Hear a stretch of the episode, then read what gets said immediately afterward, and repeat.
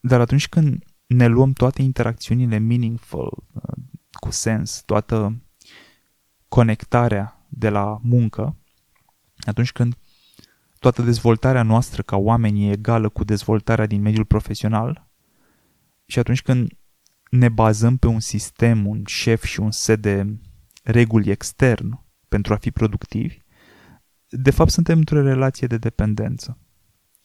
E o relație de dependență cu locul de muncă. Atunci când locul de muncă este singura ta sursă de venit, uh, singura sau principala sursă de socializare, singurul context în care poți să te dezvolți și să crești, nu-ți permiți să renunți la el, chiar dacă urăști ceea ce faci. Fiindcă percepi asta ca fiind uh, prea riscant pentru existența ta. Ar fi prea riscant pentru existența ta și pentru nevoile tale să renunți la locul ăsta de muncă, chiar dacă îl urăști. Salut, sunt Andrei Roșca, iar ceea ce urmează este un episod din podcastul Zero Plus.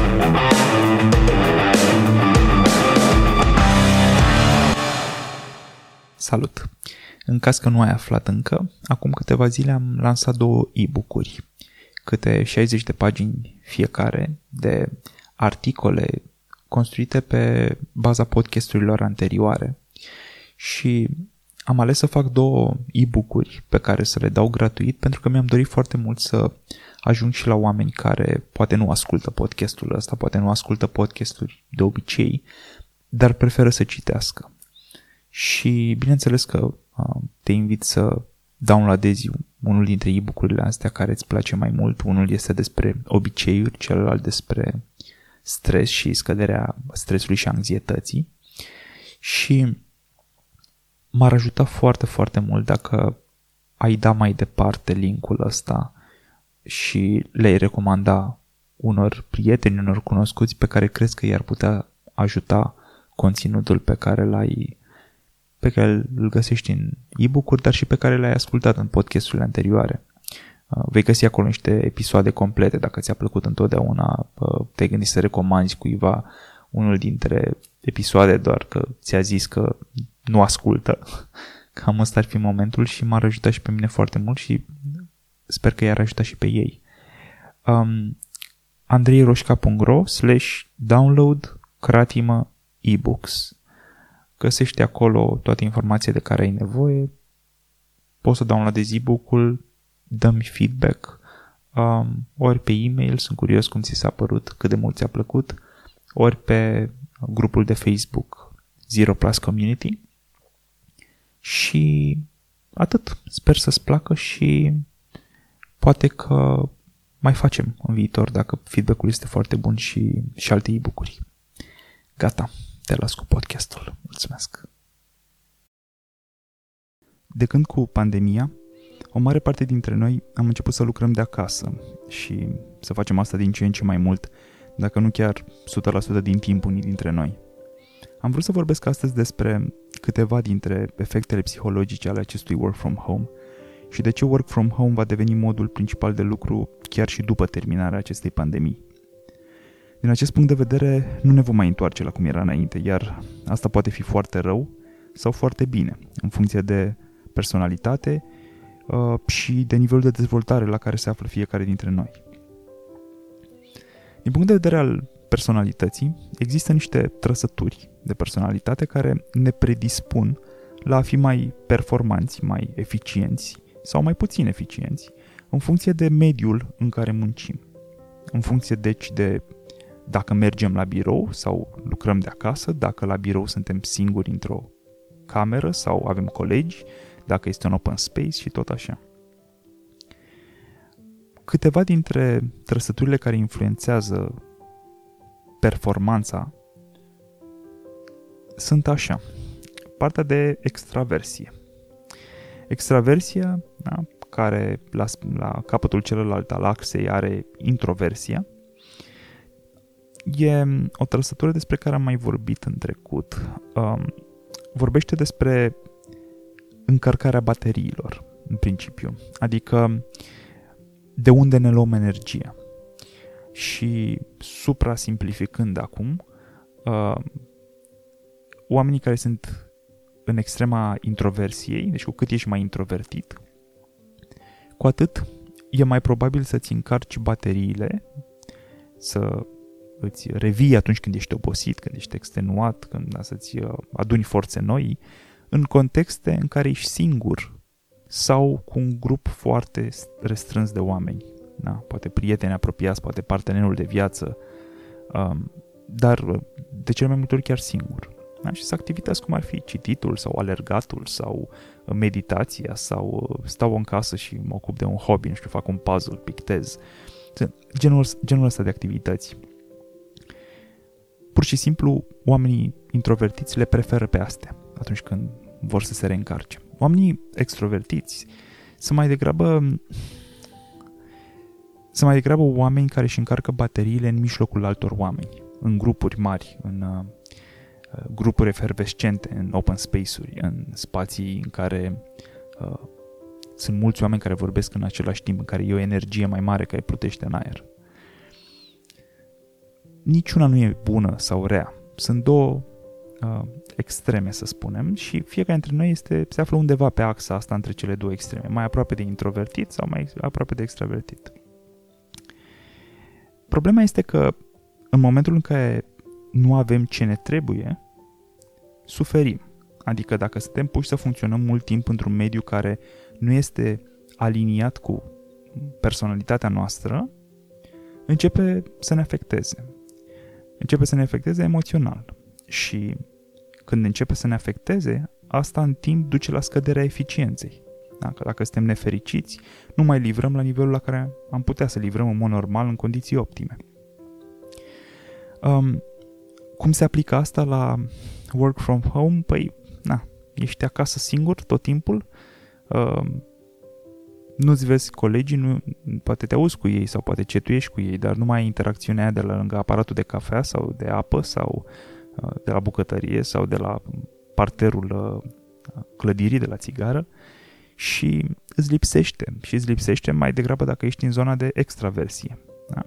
Oamenii care sunt mai degrabă introvertiți nu sunt la fel de afectați și am vorbit cu mulți clienți în perioada asta uh, despre cum, cum este pentru ei Uh, să, să treacă prin acest uh, work from home uh, forțat în mare parte din cazuri. Și, evident, cei mai afectați sunt oamenii care au nevoie de interacțiune socială și pentru care nu e suficient să mă aud cu un coleg la telefon sau să ne, nici măcar să ne vedem pe un, o conferință pe Zoom. Da? Apoi o altă trăsătură de personalitate care influențează modul în care performăm și modul în care ne afectează um, work from home este ceea ce se numește openness în engleză. E deschiderea către nou, să spunem așa. Cam așa ar fi tradus la noi. E, e vorba despre cât de flexibili suntem, cât de deschiși către uh, evenimente noi, către tehnologie, către schimbare în general. Da? Cu cât avem un scor mai mare de openness, cu atât suntem mai e mai probabil să fim deschiși la a testa lucruri noi, cu cât avem un openness mai mic, cu atât suntem mai, mai în zona mai conservatoare, mai bă, dar de ce să o schimbăm? Că până acum a mers așa, las-o așa, hai să nu, cine știe, chestia nouă s-ar putea să nu mai meargă la fel de bine. Da. Sunt, suntem în zona asta în care suntem reticenți la schimbare. E, aici cel mai mult se vede pe partea de tehnologie, mai ales în industrii în care până acum nu se lucra foarte mult pe prin coluri, de exemplu în învățământ am văzut că e un șoc acum, că sunt foarte mulți profesori care au fost forțați să lucreze în tot felul de forme de astea folosind tehnologia și absolut da, li s-a dat viața și programul peste cap și sunt foarte frustrați mulți dintre ei pentru că uh, îi încurcă toate nivelurile astea de tehnologizare și toate erorile și toate problemele de care acum se lovesc pentru prima dată și le îngreunează munca. Inițial, bineînțeles. Odată ce trec peste, încep să vadă și avantajele. Dar sunt multe exemple, nu, nu doar în educație. Um, ideea este că, da, dacă te afectează, dacă, dacă ți este greu să începi să folosești o nouă aplicație sau un nou tool sau un, uh, să nu să ai ședințe într-un mod total diferit de cum s-a întâmplat până acum, uh, atunci chestia asta cu work from home te va afecta mai mult decât pe ceilalți. O a treia trăsătură de personalitate care influențează asta este partea de stabilitate emoțională. Stabilitatea emoțională care ne arată cât de ușor ne lăsăm afectați de lucruri, uh, de lucruri negative, de principiu. Adică oamenii cu stabilitate emoțională, uh, adică stabil emoțional, nu sunt atât de predispuși la îngrijorare, la anxietate, la furie, la singurătate. Și, în consecință, oamenii cu mai puțin, e, e impropriu să mai puțin stabil emoțional, că dă o conotație dubioasă și nu e despre asta. Oamenii care au un scor mai mic la stabilitate emoțională uh, sunt mai predispuși, mai, uh, e mai probabil să experimenteze îngrijorare, anxietate și, din nou, singurătate. Okay? Deci e mult mai probabil să se simtă singuri și să afecteze chestia asta mai mult na, în, în context de work from home, chestia asta chiar, chiar contează și probabil că e, e ce am simțit cel mai frecvent. Uh, oamenii care am fost forțați să stăm mai mult singuri, am simțit mai, mai, mai puternic chestia asta ca, o, ca fiind o problemă și o asociem mai degrabă cu o problemă emoțională, adică băi, psihic mă afectează. Da? Zona de... fiindcă e legată de zona de stabilitate emoțională. Apoi avem zona de conștiinciozitate. Zona de conștiinciozitate e cea mai importantă din punctul meu de vedere. Pentru că această trăsătură de conștiinciozitate, uh, care înseamnă, e, e foarte aproape de ce știm așa din, uh, fără, fără să fi studiat psihologia, din ce ne imaginăm că înseamnă conștiinciozitatea. Da? Știm de când eram în școală, în liceu, că se vorbea despre elevi conștiincioși sau silitori cam, cam, înseamnă cam același lucru, uh, doar că are două, două subdimensiuni. Uh, și o să le spun în engleză pentru că nu știu niște cuvinte suficient de bune în limba română pentru astea. Uh, orderliness este una, orderliness de la order, da? Și industriousness. Orderliness e, e mai simplu de explicat, vorbește despre e partea aia la care ne gândim cel mai frecvent atunci când vorbim despre conștiinciozitate. Cât de, cât de aranjate sunt actele și biroul lui Andrei.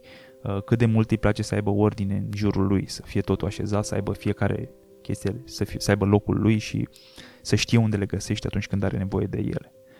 Uh, poate cât de capabil ești să ții, să faci inbox 0, 0 la uh, e-mail sau uh, cât de la zi ții notificările. Eh, ok, alea sunt un pic forțate, dar cred că țin în continuare de orderliness într-o anumită măsură. E, problema nu e cu asta. Că asta, asta, asta influențează foarte puțin contextul actual, scorul de orderliness, adică da, s-ar putea să fie haos în casa ta acum că a trebuit să-ți faci un birou în mijlocul uh, livingului sau sufrageriei sau ce ai. Um, dar e puțin probabil să ne afecteze major. Ce afectează însă este cea de-a doua subdimensiune a conștiinciozității și anume acest industriousness, care e, e greu, de, greu de explicat în câteva cuvinte, dar aș zice că oamenii cu, in, cu scor mare de industriousness, deci oamenii care sunt industrious, uh, sunt orientați către a reuși, sunt disciplinați, sunt eficienți. Um, este corelat, acest industriousness este corelat foarte puternic cu grit, gârâit. Poate, cred că mai povesti despre grit, uh, care e, grit la rândul este definit ca fiind uh, pasiune și perseverență pentru obiective de termen lung. Adică oamenii care au grit mare sau industriousness uh, ridicat sunt oameni care sunt foarte capabili să se mobilizeze singuri, să, să se apuce de lucruri și să se țină de ele chiar și atunci când devine greu, fără ca cineva din exterior să le spună trebuie să faci asta sau să le dea un deadline. E, e una dintre trăsăturile cele mai uh, puternic corelate, e asta experiența mea, nu am o bază științifică, dar din ce am văzut eu și am, am testat, am ajutat mulți oameni cu teste de astea de uh, personalitate și interpretarea lor și am lucrez cu ele mult în ședințe de coaching unul la unul. Um, din experiența mea, industrious, industriousness-ul este foarte corelat cu antreprenoriatul. Adică cam toți antreprenorii au un scor de industriousness mare, spre foarte mare.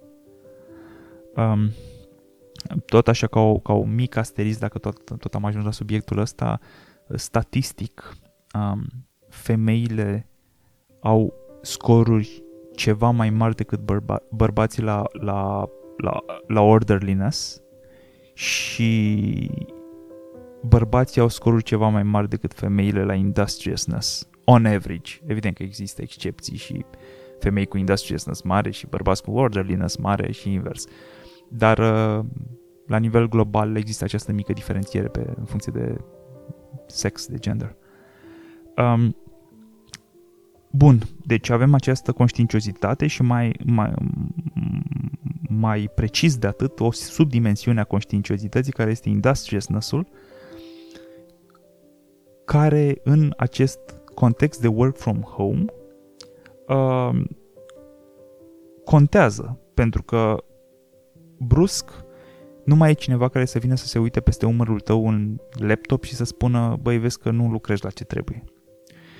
Uh, managerii au, au instrumente mai slabe um, de a controla ce fac angajații. Adică nu mai, nu mai au chiar la fel de mare control. Dacă tu vrei să te uiți la Netflix două ore în timpul orei de, orelor de program, de principiu cam poți să o faci în majoritatea cazurilor. Ok, că mai devreme sau mai târziu asta o să se vadă în eficiența ta și o să te trezești că ai ratat trei deadline-uri și atunci va fi o problemă? Da, dar s-ar putea că atunci deja să fie târziu. Și, din nou, e o, o chestie unde se, oamenii, fiindcă sunt diferiți, um, trăiesc diferit efectele acestui work from home. Um, cel mai, cei mai afectați sunt, evident, cei care au, nevo- au nevoie sau s-au obișnuit să aibă nevoie de motivație extrinsecă, venită din exterior. Și când nu mai e, nu mai e cineva afară care să le tot spună, băi, ce faci? Hai, ne întoarcem și noi de la țigară. Guys, stați și voi jumătate de oră în plus azi. Când nu mai e cineva care să facă asta, scade eficiența și productivitatea. Avem nevoie să ne motivăm noi singuri și dacă nu știm să facem asta, e complicat. Probabil că te-ai recunoscut deja ca fiind mai degrabă într-o parte sau alta pe fiecare dintre axele astea.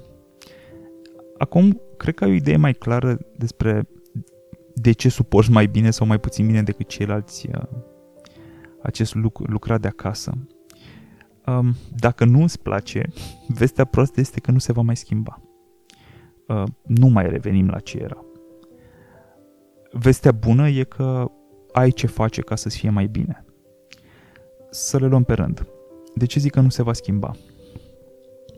Păi, e suficient să înțelegem de ce are asta mai mult sens, acest model mai mult sens din punct de vedere economic decât ce a fost până acum. Ideea este că în momentul de față foarte multe companii au fost forțate, da, mai, mai toate, cu mici excepții, uh, să implementeze acest work from home pe o perioadă determinată, limitată. Mă rog, nu spune chiar determinată, e cam nedeterminată, că doar că își imaginează că la un moment dat, toată lumea își imaginează că la un moment dat perioada asta se va termina și o să scăpăm de pandemie, ceea ce e corect vom scăpa de pandemie și că lucrurile vor reveni la normal. Doar că normalul ăla e foarte discutabil.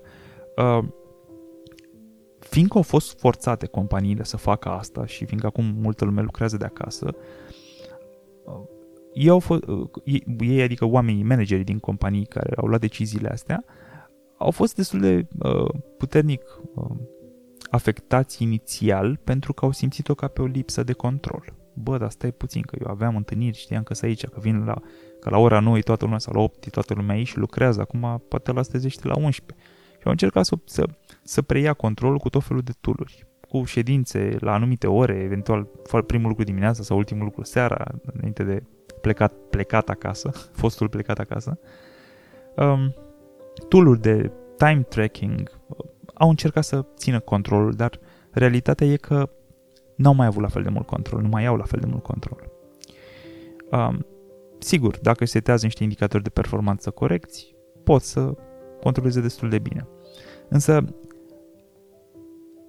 în același timp, fiindcă au fost forțați să facă asta, au ajuns în niște contexte în care acum au niște birouri, multe, niște clădiri de birouri, de cele mai multe ori mai ales companiile multinaționale, goale, pe care ei plătesc chirie, plătesc uh, utilități, plătesc uh, o grămadă de costuri de întreținere. Uh, mai devreme sau mai târziu, oamenii ăștia încep să se întrebe, băi, dar noi ce facem cu această clădire cu 5 etaje dacă nu vine nimeni și nu o să vină nimeni în următoarele 3 luni cel puțin și poate în următorul an nu o să vină nimeni. Și încep să vadă aceste cheltuieli ca fiind nu neapărat necesare, da? ne mai fi necesare.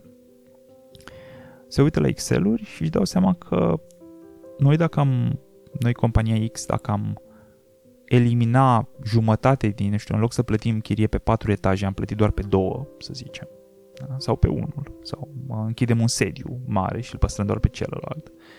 Dacă am face asta, am face o economie foarte mare de bani uh, și am putea să facem multe lucruri cu banii ăștia. Ok, pe de-o parte, unii ne rămâne nouă și s-ar transforma în profit al companiei, uh, dar am putea în același timp să păstrăm o parte din ei și da, deci să fie profit pentru noi, dar în același timp cealaltă parte putem să o folosim ca să creștem niște salarii, să mai motivăm oameni sau să le dăm alte beneficii. Da? Beneficii pe care, sau salarii mai mari pe care acum nu le puteam da, că ne scădea profitul prea mult. Uh, în noul context am putea să facem asta. Tăiem frumos chiria, tăiem frumos costurile pe care uh, le aveam cu cafelele pe care le aveau oamenii gratuit la birou, cu apa, cu curățenia, cu uh, întreținerea, cu paza, cu, tăiem toate cheltuielile astea și din asta putem să ne motivăm și mai mult oamenii și să rămânem și să, în continuare să ieșim și pe plus din chestia asta.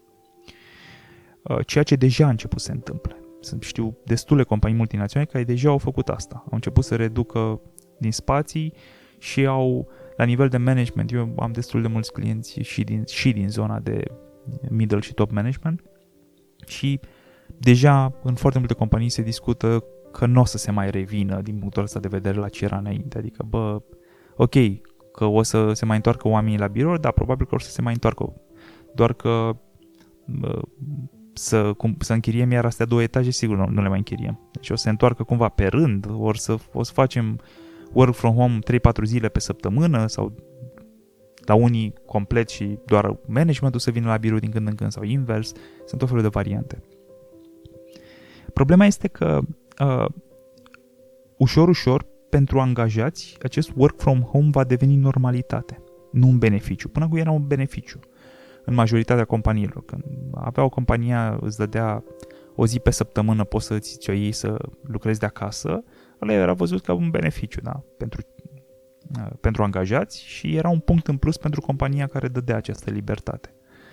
Um, e, ușor, ușor, asta nu mai e un avantaj, că toată lumea are work from home și nu o zi, cinci. um, sigur, nu o să rămână fix așa. Când o să se revină, probabil că nu o să mai fie 5 zile pe săptămână la toată lumea. Dar la mulți vor rămâne 5, iar la alții probabil că se vor transforma în 3.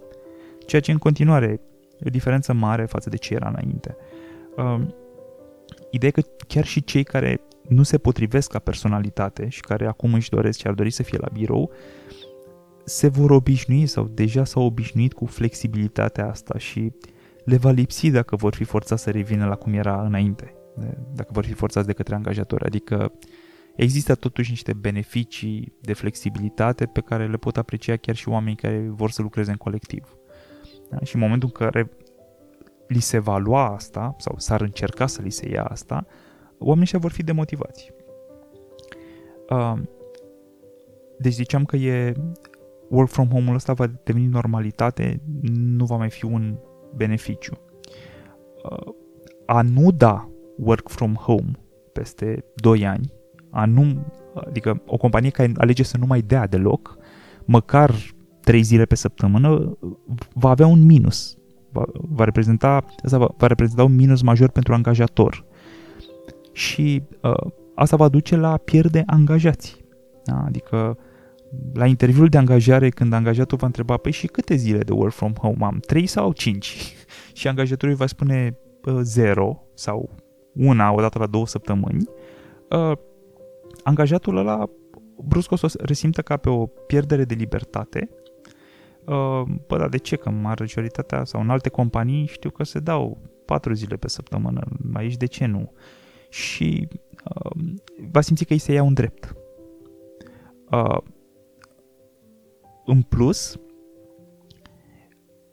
o altă companie la care se duce același candidat da, la interviu, deci în care a ales între două companii, se duce la asta la prima, aici îi se spune, da, din păcate trebuie să vii zilnic la birou, nu ai niciun zi de work from home.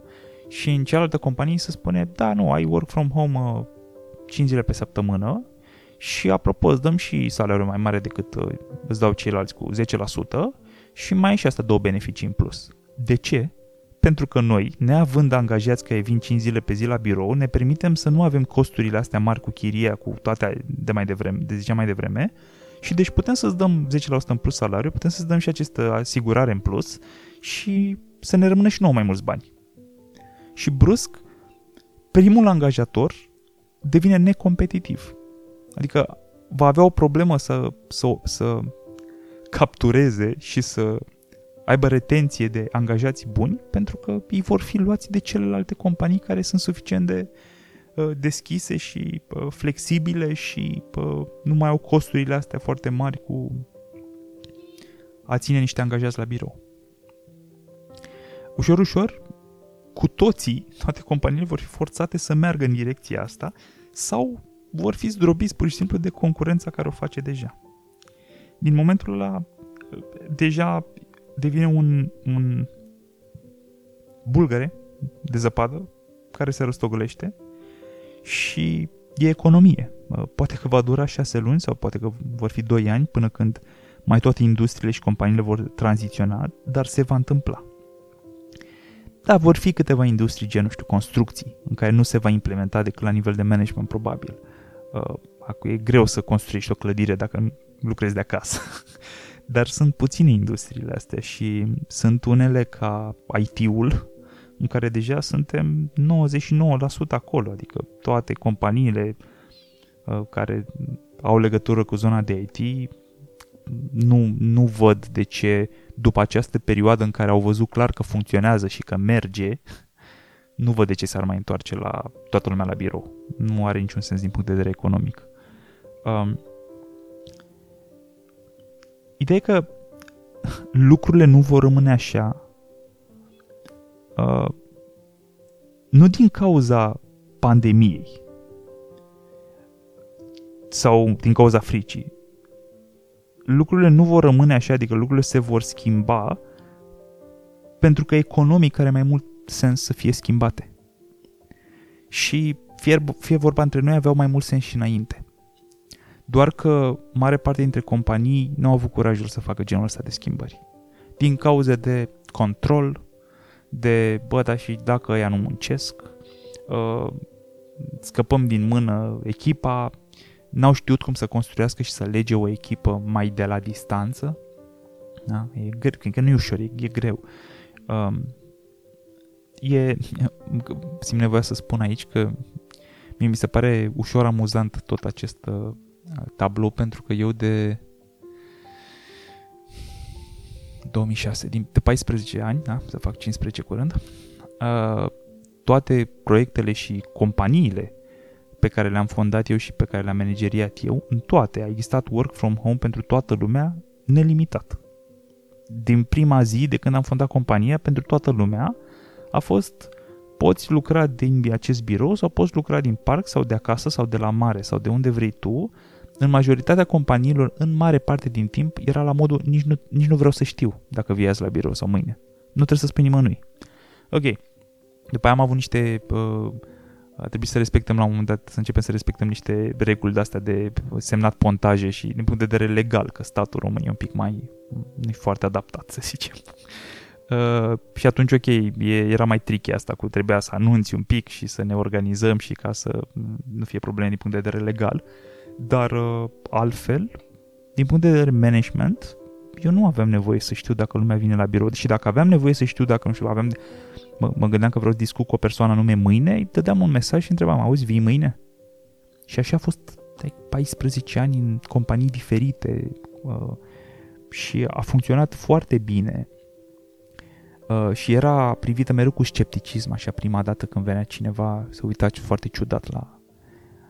Mi-aduc aminte și acum de o, de o colegă care s-a, s-a angajat la, era la, la agenție, iar când aveam agenția, deci nu știu, cu 7-8 ani, nu știu ceva, 6-7 ani, și s-a angajat și i-am povestit chestia asta și era foarte deschisă. Venea într-o asociație studențească, avusese un job sau două înainte, nu știu, mai mici.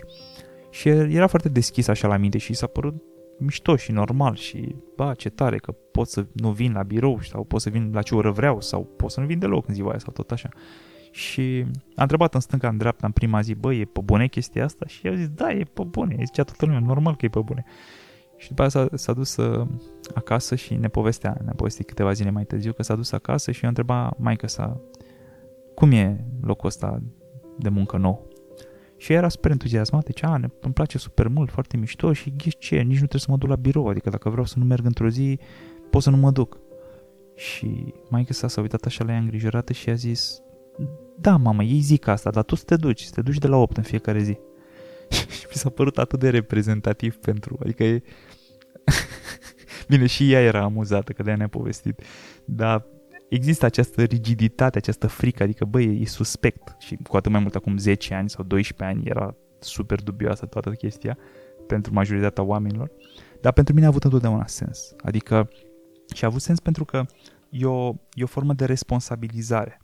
E adevărat că erau niște oameni, au, am avut oameni cu care am lucrat, cu care am încercat să lucrez, care nu s-au adaptat deloc la modelul ăsta. Deci, sunt în general oameni care au venit, s-au angajat, le-am zis regulile de la început și după două săptămâni am dat seama că nu putem să lucrăm împreună. Pentru că ei aveau nevoie de această presiune din exterior, cineva să vină să le spună, să, să, să fie cu ochii pe ei, să... Iar uh, modul în care vedeam eu și, după, mă rog, noi, dar na, cam de la mine pleca uh, lucrurile era că băi, da, ai nevoie să fii suficient de responsabil încât să te motivezi singur. Adică nu, dacă, dacă ne bazăm pe faptul că o să te controlezi eu, avem deja o problemă. Și uh, de ce zic asta și de ce am vrut să menționez asta? Pentru că cred că modelul ăsta nu li se potrivește într-adevăr tuturor. Dar eu ca angajator, atunci și, și acum, acum cu atât mai mult, uh, eu aș alege să lucrez cu oamenii care, cărora li se potrivește. Și eram total, adică eram complet ok să, să, să îmi dau seama după două săptămâni că unui om nu îi se potrivește și nu-l judecam neapărat, dar îi spuneam, bă, nu o să merg, adică noi nu avem cum să lucrăm împreună. Că sistemul ăsta e, era, e adevărat că este sistem mai antreprenorial, de aia am și putut să facem asta. Dacă aveam un multinațional, probabil că nu puteam să implementez asta cu 10 ani.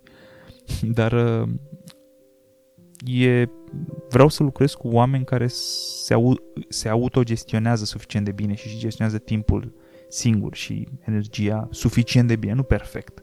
Și compensam, compensam și atunci, făceam coluri, mi-aduc aminte la bookblog.ro despre care am vorbit într-un episod uh, anterior despre business-ul ăsta și toată povestea lui. Uh, la bookblog.ro aveam echipă la un moment dat de 15 oameni cu care făceam coluri de câteva ori pe săptămână cu toții pe Skype acum fucking 12 ani sau cât, 12, 10, nu știu. Um, adică era nevoie, făceam niște întâlniri speciale, chiar și întâlniri față în față, fizice, odată la, nu știu, săptămână, nu, la două, cred că. Da? Fiindcă era important să se conecteze oamenii și față în față, să interacționeze, alea, alea sudau echipele, alea le legau. Deci ai nevoie să faci niște lucruri care să, sub, care să suplinească toată această absență sau scăderea interacțiunii. Doar că poate fi gestionată dacă spui un pic mintea la contribuție, nu e, nu e o chestie foarte complicată. Uh, și către asta ne ducem. Da? În sfârșit, începe să se întâmple uh, mai peste tot asta. Ziceam că asta e vestea proastă, că nu, nu, nu se schimbe, mă rog, vestea proastă pentru oamenii care nu sunt neapărat uh, ca personalitate, nu sunt neapărat potriviți foarte potriviți pentru modul ăsta de lucru.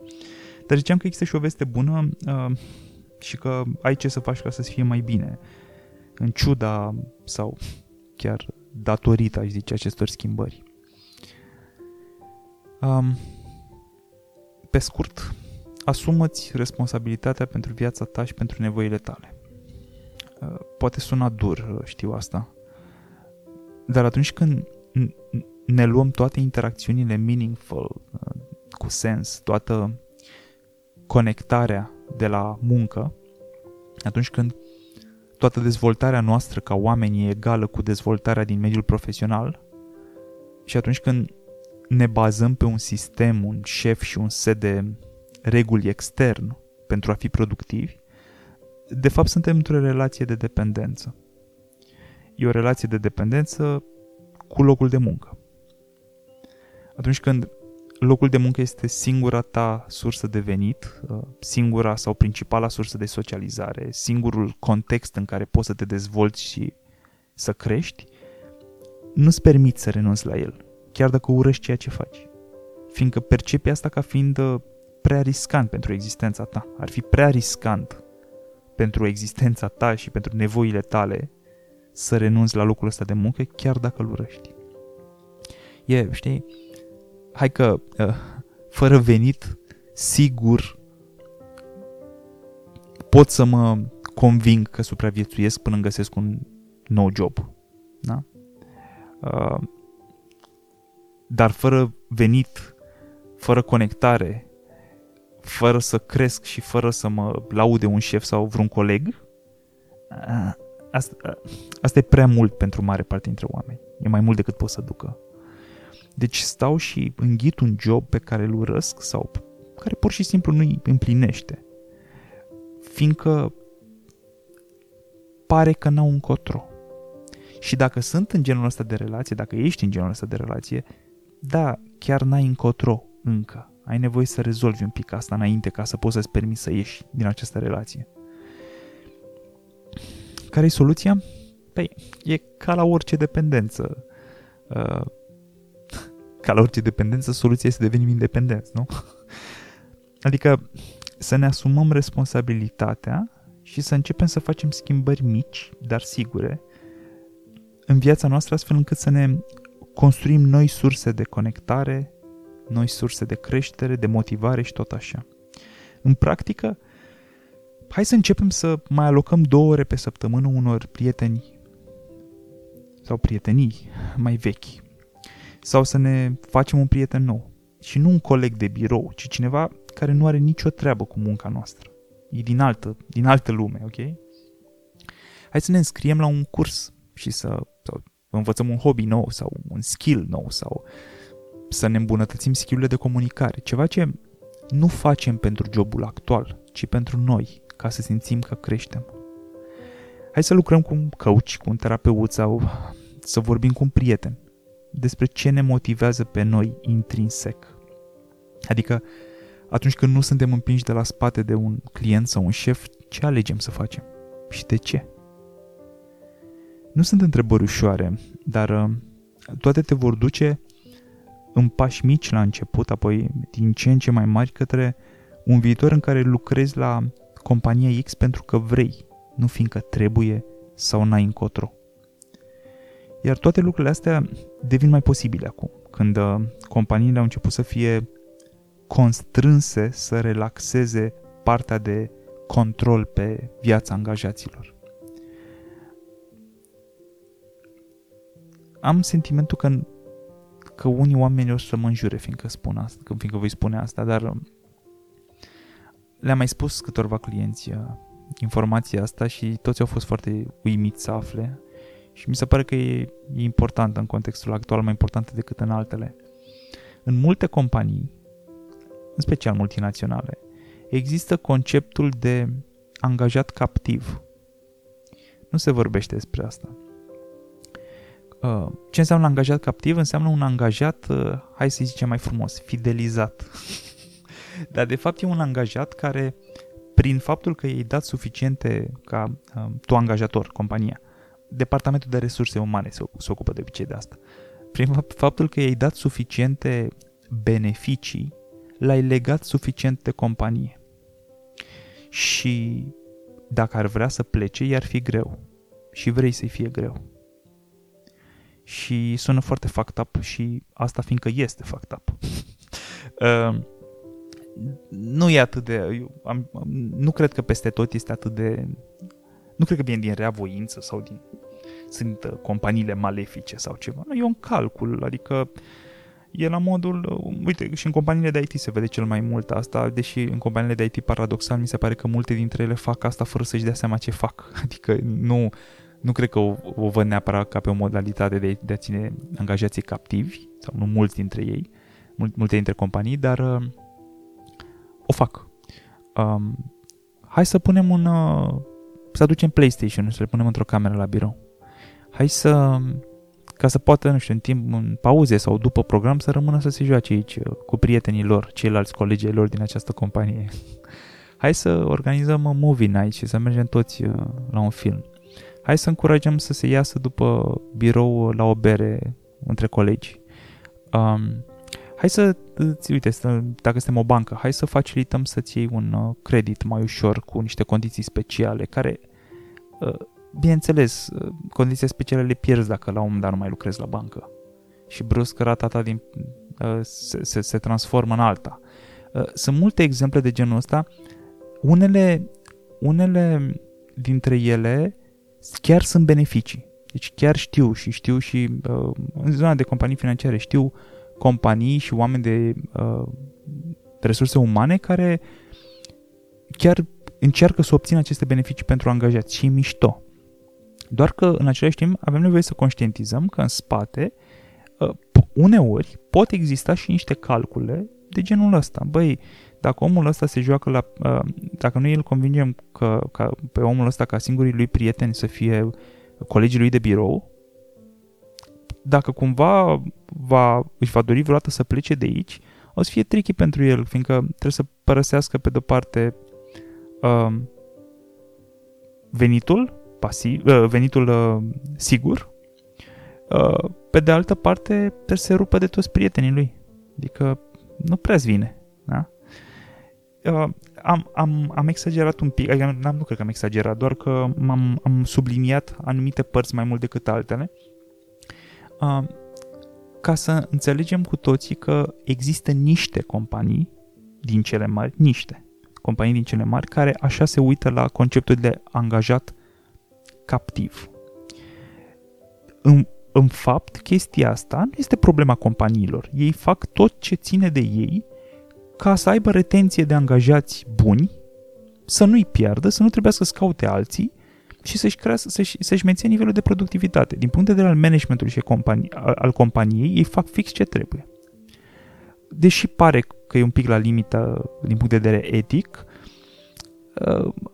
în, ma- în multe locuri e chiar transparent tot procesul ăsta. Adică nu, nu, nu se prefac că fac altceva. Problema e la noi, la, la oamenii care suntem în, în, în poziția de angajați. Nu știu de ce mă pun și pe mine aici, dar așa să, să, să, să, să empatizăm. Uh, la oameni care sunt în poziția de a lucra pentru o companie, da? pentru că e responsabilitatea noastră să ne, să, să ne jucăm și la PlayStation și, și pe PlayStation la birou, dar în același timp să avem niște prieteni și în afara biroului. Sau să avem niște hobby-uri și în afara biroului. Să ni le cultivăm și pe alea. Uh, putem să accesăm acest, aceste condiții preferențiale de credit și să ne bucurăm de casa sau mașina pe care poate altfel ne-ar fi fost greu să o luăm și să fim recunoscători că lucrăm în acest loc și că am putut să facem asta, dar în același timp să ne punem problema când, uh, când uh, decidem câți bani să luăm pe acel credit, să ne punem problema, băi, dar eu o să pot să mai plătesc pe ăsta și dacă Uh, vreau la un moment dat peste 5 ani sau peste 20 de ani să, să schimb angajatorul sau o să fie o problemă atunci. Da? Adică, a, astea sunt la noi, nu sunt la, nu sunt la companie. Ziceam că, încheind, para, încheind paranteza, uh, că toate lucrurile astea devin mai, uh, mai posibile acum când uh, companiile au, au început să fie constrânse, asta ziceam, da, să fie constrânse să relaxeze uh, partea de control pe viața angajaților. Um, nu mai rămâne acum decât ca noi să ne dorim să avem într-adevăr control pe viața noastră. Nu de alta, dar atunci când ai control de plin pe viața ta și ai libertate, devine mult mai evident ceva ce era real și înainte. Că e singurul om cu adevărat responsabil pentru locul în care ești, bun sau rău, și că doar de tine ține să schimbi orice nu îți place, începând de azi.